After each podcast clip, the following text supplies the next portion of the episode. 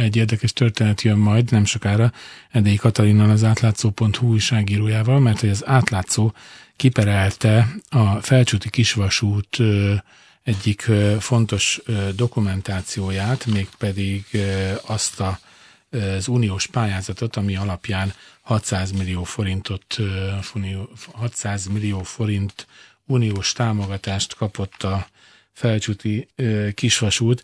Ebből azért kiderül, mert hogy itt van benne egy 225 oldalas hatástanulmány, hogy mire alapozták a támogatási igényt, magyarán, hogy mennyire volt eleve már a tervek szintjén is megalapozott ez a sokakat irritáló és hát sok kérdést fölvető nagy beruházás, amely hát ugye még nem állt meg, tehát minden egyes támadás után újabb és újabb vonalhosszabbítás merül föl, elsősorban természetesen a miniszterelnökben, tehát egyáltalán nem biztos, hogy a Felcsúti kisvasút az csak odáig tart, ameddig tart most.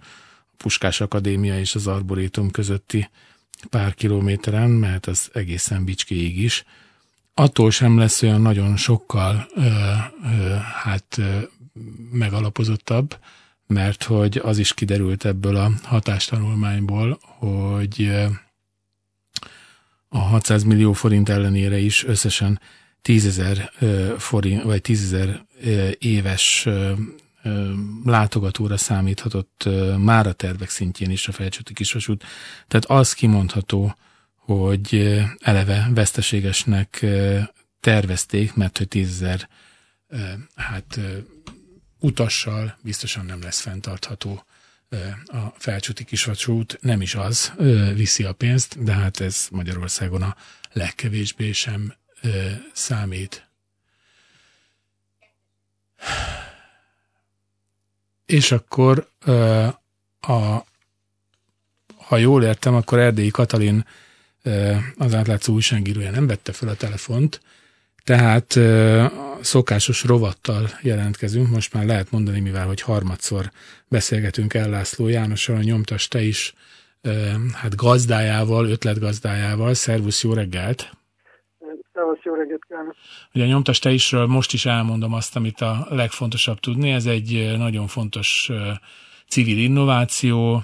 Sokat sírunk és joggal azon, hogy Magyarországon jó néhány ember el van zárva az alapvető információktól is. Elsősorban azok, akik az állami médiára kénytelenek hagyatkozni. És hát az ellenzéknek, illetve a civileknek nagyon kevés az esélye a jelenlegi sajtóviszonyok mellett ahhoz, hogy számukra is elérhető információs orgánumokat tudjanak biztosítani. Sokan gondolkodtak szórólapozásban, másban.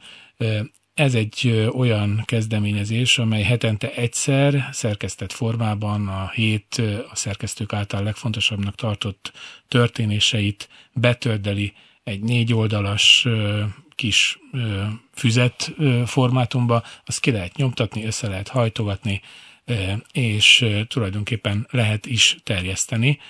Nagyon egyszerű és ötletes kezdeményezés, és fontos is, ezért is adunk neki helyt rendszeresen itt szerdánként. Most már segíts nekem, hanyadik? 12. Ez már 12. a 12. Hát figyelj, ez most már komoly múltra néztek vissza, és ami jó, hogy ezt nem lehet betiltani. És ellehetetleníteni, addig megy, ameddig amíg a csapat, amely készíti, az bírja szusszal. Bírjátok? Bírjuk, persze, és szerencsére, hát ha nem is olyan viharos ütemben, de azért úgy szép lassan gyarapodunk. Mondjak valamit az újságról? Hát hogyne, mit nyomtassunk ezen a héten? Igen.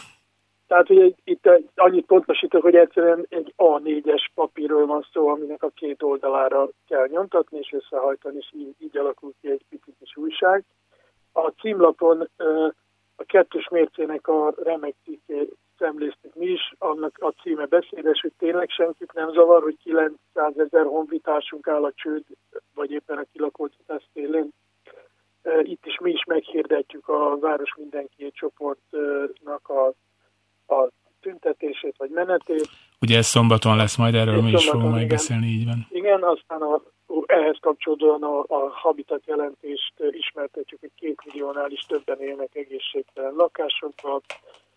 Aztán a rezsicsökkentésről ugye kiderült, hogy a gáz ára Magyarországon messze a világpiaci ár fölött van, tehát miközben az embereket ütik a rezsicsökkentéssel, igazából drágábban veszük mi a gáz, mint a más országokban. És természetesen egy picit sorosozunk is. Az a címe ennek a kis írásunknak, nemzeti konzultáció, még a kérdések se igazak. Itt egy kérdést emeltünk ki, ugye azt, hogy épp az ellenkezője igaz, amit mondanak, hogy Soros György mind a két cikkében, amit erről írt, kifejezetten hangsúlyozta, hogy ő nem helyesli azt, hogy ráerőltessenek országokra olyan menekülteket, akiket az az ország nem akar befogadni. Hát most ezeket olvashatjuk. De ami ezen a héten most számunkra a legfontosabb, hogy megpróbálunk szombaton délelőtt egy konvojnak nevezzük, egy konvojt indítani Pest megyében, hogy minél több autóval, ha sokan leszünk, akkor több településre is megyünk, és ott megpróbáljuk ezt az utolsó számunkat terjeszteni. Ez a konvoj, ez a Szimacsarnok mögül indul majd a Rózsa György útról 10 órakor szombaton, de mindenkit kérünk, hogy ott a Facebook oldalunkon nézze meg ezt, és jelentkezzen be. Így van, kell a jó hírt el kell vinni. Tiszta szamizdat, de tényleg az ember már ezen gondolkodik. Hát, de hát most ilyen időket érünk. Ha még mondhatok egy mondatot, akkor, hogy ami számunkra viccelődés ez a szamizdat, de egyre jobban tapasztaljuk, hogy iszonyatos a félelem vidéken, és sokan ezt úgy élik meg, mint tényleges szamizdatot. Tehát, hogy titokban kell tartani, nem szabad senkinek tudni erről.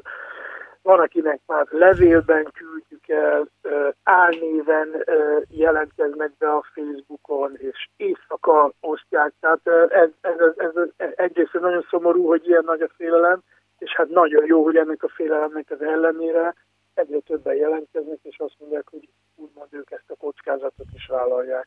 Reméljük, minél többen lesznek. Köszönjük szépen akkor az ajánlót, a 12. Nyomtass te is ajánlóját, és az A4-es lapot, amit összehajtva aztán lehet terjeszteni, önök is letölthetik, és kinyomtathatják. Nézzék meg, érdekes cikkek vannak benne. nyomtassteis.hu, ez az oldalnak az elérhetősége. Köszönöm. Szervusz, viszontlátásra. Még több vélemény, még több hír. Klub Rádió 92.9. Tulajdonképpen csak egy csere történt. Most beszélgetünk majd Erdélyi Katalinnal, az átlátszó.hu újságírójával, aki itt van a vonal túlsó végén. Szervusz, jó reggelt! Jó reggelt! Kipereltétek a Felcsúti kisvasút uniós pályázatát.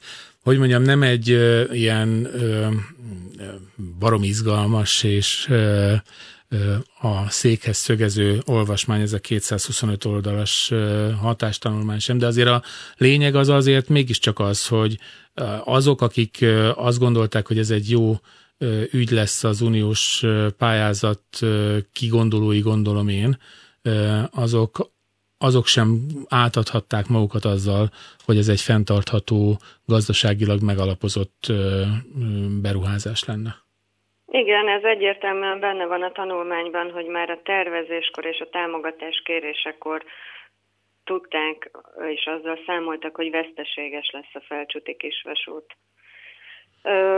Viszont azt írják benne, hogy nem baj, ha veszteséges, mert a FUNA, ugye ez a Felcsúti utánpótlás nevelésért alapítvány, aminek Mészáros Lőrinc az elnöke, ez üzemelteti a Felcsúti stadiont, az Alcsúti Arborétumot és sporthotelt is, és ugye ezek között közlekedik majd a kisvonat, és az hozhat plusz látogatókat, amiből a stadionnak, illetve a sporthotelnek és az arborétumnak lehet plusz bevétele, és ezzel érveltek a tanulmányban, hogy lehet, hogy a kisvasút veszteséges lesz, de a hotel az meg nyereséges. Illetve azt is leírták, hogy A veszteséget a FUNA, ez az alapítvány tudja fizetni a saját költségvetéséből, amiről ugye tudni kell, hogy 2011 óta, mióta működik a TAO támogatás, ez az adókedvezmény, amit a cégek ajánlhatnak fel ilyen sportegyesületeknek, azóta a Felcsúti Foci Alapítvány 14 milliárd forint TAO támogatást kapott. Abból meg nyilván könnyen mondják, hogy kifizetik a veszteséget. Ilyen alapon akkor tulajdonképpen lehetne még jó néhány veszteséges ilyen beruházást is csinálni, hiszen végül is van a hátul olyan, aki fizesse. Hát igen, de ez gyakorlatilag olyan, mintha te felvennél egy hitelt, hogy majd én fizettem a törlesztőt. Tehát azért nem mondanám egy korrekt dolognak.